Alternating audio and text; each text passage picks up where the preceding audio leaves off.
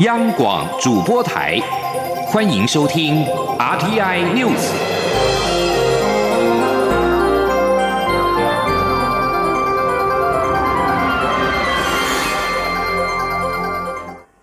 各位好，我是李思利，欢迎收听这一节央广主播台提供给您的 RTI News。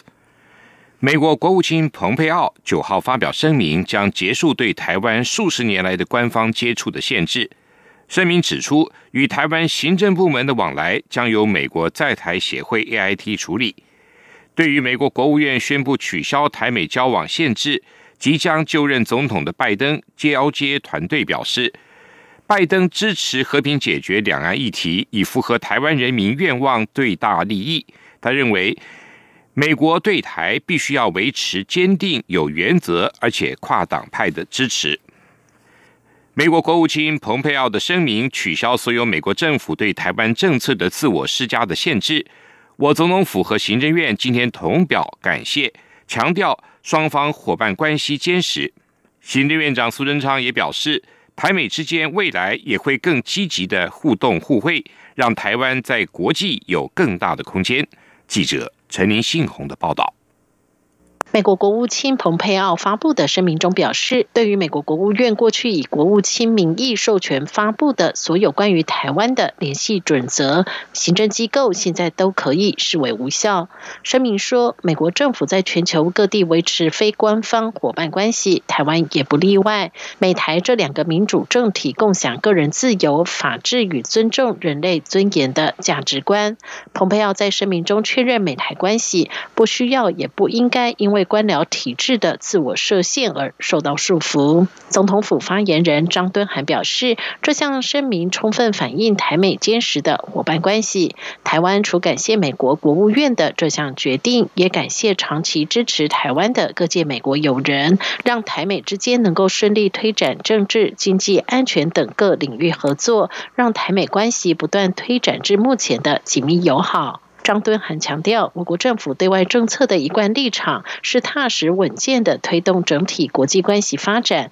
并以谨慎负责的态度维持对外关系平衡，而这是过去几年台美互信与双边关系提升的重要因素。未来我们也会以相同态度，在既有的坚实基础上，持续争取美国跨党派支持，并持续深化台美合作伙伴关系。行政院长苏贞昌十号上午视察屏东高铁特定区，受访时也表示感谢，并欢迎美国驻联合国大使来台。苏贞昌说：“这几年台美关系在蔡总统领导下有非常大的进步。前年一年，台美之间的贸易就高达两兆四千三百亿。台美之间对于区域和平稳定的努力。”一起协力，台美都是同样尊重民主、自由、开放的共同价值。我们之间会更积极互动。互惠。苏贞昌强调，美国一直发表对台湾积极支持的言论。美国国会不分党派一致支持有台法案，在蔡英文总统领导下，也争取到台湾必备的防御设施和武器等。也希望双方能更积极互动，让台湾在国际有更大的空间。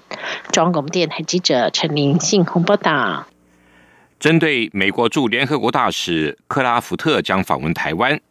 行政院长苏贞昌今天也表示非常欢迎台美对区域稳定和平共同努力，也同样尊重民主自由开放价值，期盼双方更积极的互动。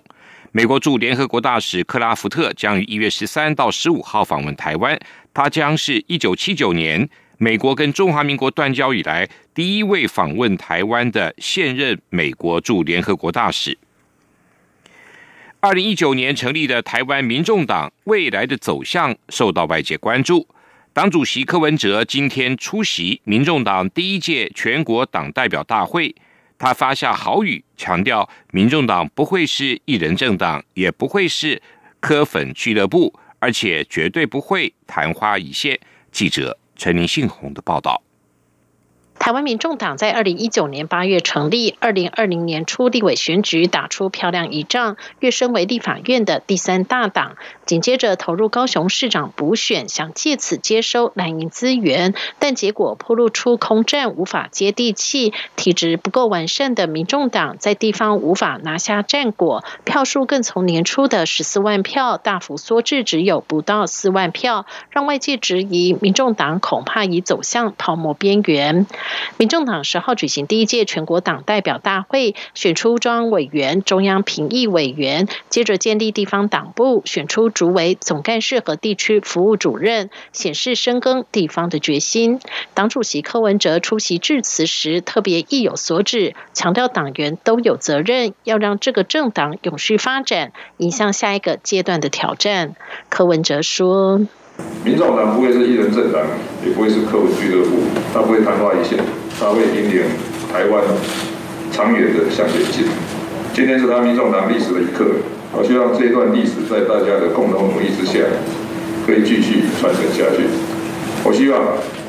台湾因为有他民众党，可以变得更好。柯文哲并批评这半年来蓝绿两政党在来记猪肉议题的交锋式乱象，民进党成为双标党，对外软弱，对内蛮横，文青式和恐吓式语言交替应用，而国民党论述不清，使用无效悲歌的手段，现在又要诉诸社会运动，也不是现阶段台湾社会所需。他强调，民众党标举共荣社会、国家治理，此时更可以显现主张的重要性，希望台湾团结理。信能以科学务实的态度来处理所面对的问题，因此在面对来猪议题时，他主张源头管理，明白标示，就是希望摒除蓝绿的意识形态，找出可行的解决方案。最重要的是让人民有自由选择的权利。中央广播电台记者陈林信鸿报道。中央气象局今天晚间更新了低温特报，新增加宜兰县达到黄色的灯号，也就是寒冷。今天晚上到明天上午有十度以下气温发生的几率。另外，新北市花莲县为橙灯，就是非常的寒冷；金门也是黄灯。寒流发威，中央气象局今天稍早也指出，今天白天全台湾都可以感受到明显的回温，但是晚间开始水汽逐渐增多，部分地区恐怕会有降雨。到了明天十一号，又将有一波寒流报道，温度会逐渐下降。北台湾会重回湿湿冷冷的天气形态。记者谢嘉欣的报道。中央气象局表示，十号白天随着寒流威力逐渐减弱，加上太阳照射，全台各地都可以感受到高温明显回升。而随着晚上水汽逐渐增加，可能有局部降雨，花东则有零星降雨，其他地区为多云到晴。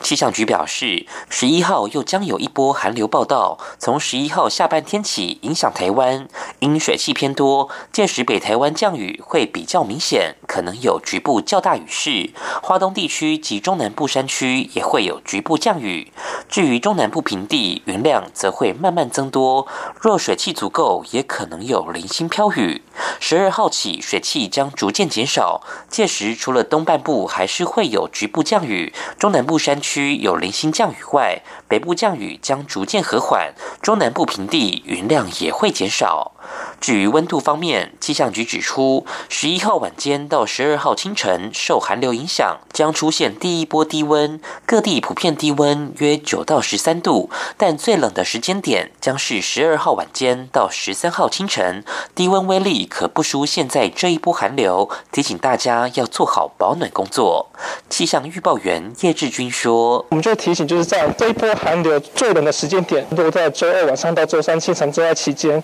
哦，由于寒流加上辐射冷却的一个效应之下，那我们预计在台南以北的地区，大概就只有六到九度的低温，其他地区也只有十到十二度的一个低温出现哦。所以，请大家还是要做好保暖的工作。至于是否有机会再见降雪，气象局表示，十一号下半天起逐渐降温，一直到十二号上半天，北台湾一千五百公尺到两千公尺高山有机会下雪，而中南部水汽没有那么多，三千公尺以上高山虽有可能下雪。但还是要碰碰运气。中央广播电台记者谢嘉欣采访报道。中央广播电台移动录音室系列讲座今年起来到了台北市东区的一家墨西哥的料理餐厅，来自秘鲁、墨西哥的两位讲者介绍了两国的美食，探讨拉丁美洲文化。讲者们还无意间的上演了两国的超级食物大对决，并且分享当地的生活冷知识，逗得全场欢笑不断。记者谢佳欣的报道。中央广播电台推出移动录音室系列讲座，走出传统录音室，透过面对面讲座，促进民众对于各国文化的认识与交流。十号场次移师到台北市安和路一家墨西哥料理餐厅举行座谈，邀请来自秘鲁的杜查理、来自墨西哥的淡江大学拉丁美洲研究所专任助理教授冯木文，各自由历史、地理、文化分享秘鲁及墨西哥美食。由于两国地理及地貌多变，且都历经殖民文化，物产丰饶。先行演说的杜查理用了多个超级一词来介绍秘鲁特产，让全场听众会心一笑，惹来随后演说的冯木文不甘示弱，一样画葫芦介绍莫国超级食物，让全场不时笑呵呵。冯木文还分享了莫国特有的饮食文化，例如自己来到台湾，看到吃红豆汤、红豆面包等甜食，感到意外，因为在墨西哥，菜豆类食物都是以咸食为主。另外，墨西哥饮食文化就是早餐跟午餐都吃的很多很丰盛，且早餐吃的比较晚，约莫是九点十点以后吃，而晚餐则是吃的很少。他说：“我以前说有一些人可能晚餐晚上的时候不会吃很多东西，因为早餐午餐都吃很多，所以就会很饱。所以有一些人他们的晚餐就是。”一个面包，还有一杯牛奶，就这样。面对现场听友询问，杜查理则揭开秘鲁人新年穿衣哲学的神秘面纱。若是在新年希望能够赚大钱，秘鲁人就会穿上黄色；若期许能够谈场恋爱，期盼感情顺利，则会穿上红色。如果秘鲁人在新年穿上绿色，那就是祈求身体健康。听友张小姐表示，原先就去过秘鲁，在听了此次讲座以后，除了挑起对秘鲁美食的怀念之外，对中南美洲是更加有兴趣，希望能够在疫情结束之后，赶紧规划一场中南美探索之旅。中央广播电台记者谢嘉欣采访报道：美国总统川普支持者日前闯入国会，跟执法人员发生暴力冲突，导致五个人丧生。川普仍然没有自愿下台的迹象。美国民主党人士今天正在准备对川普发动第二次的弹劾。联邦众议院议长佩洛西警告，除非川普主动下台，或者副总统彭斯及内阁多数成员援引美国宪法第二十五修正案将川普免职，否则民主党将展开弹劾程序。天主教教宗方济各今天则是在周日的布道演说中敦促美国人要避免暴力，寻求和解，并且保护民主价值。教宗是在美国总统川普的支持者六号攻击美国国会山庄，造成包括一名警察在内的五个人死亡之后，向美国人民发出了上述的呼吁。日本境内 COVID-19 疫情也是非常严峻，东京都今天新增一千四百九十四例。创下周日的新高纪录，大阪府也新增五百三十二例，连五天单日新增超过五百例，疫情同样不容小觑。日本政府厚生劳动省今天表示，从巴西抵达日本的旅客中有四名确诊者被检出一种不同于英国跟南非的变种病毒的全新的 COVID-19 病毒。日本时事通信社还报道，目前仍然不清楚传染力。感染后的重症程度以及对疫苗有效性的影响等，日本国立传染病研究所等单位正在进行详细的调查。日本共同社今天另外公布一份最新的民调显示，对于延期到今年夏天举行的东京奥运跟帕运，百分之三十五点三的受访者认为应该终止，百分之四十四点八的人认为应该再次延期，两者加起来高达百分之八十点一。COVID-19 疫情在欧洲也继续延烧。德国今天宣布，境内感染 COVID-19 不治总数超过四万大关。总理梅克尔警告，未来几周将是疫情最艰难的阶段。比利时官员表示，境内 COVID-19 死亡人数今天超过两万人，其中超过一半是病死人数是来自于养老院。而在哥本哈根，丹麦的部分呢，共有好几百人今天是抗议防疫的限制令。根据媒体报道，抗议者高喊“让丹麦自由”，他们受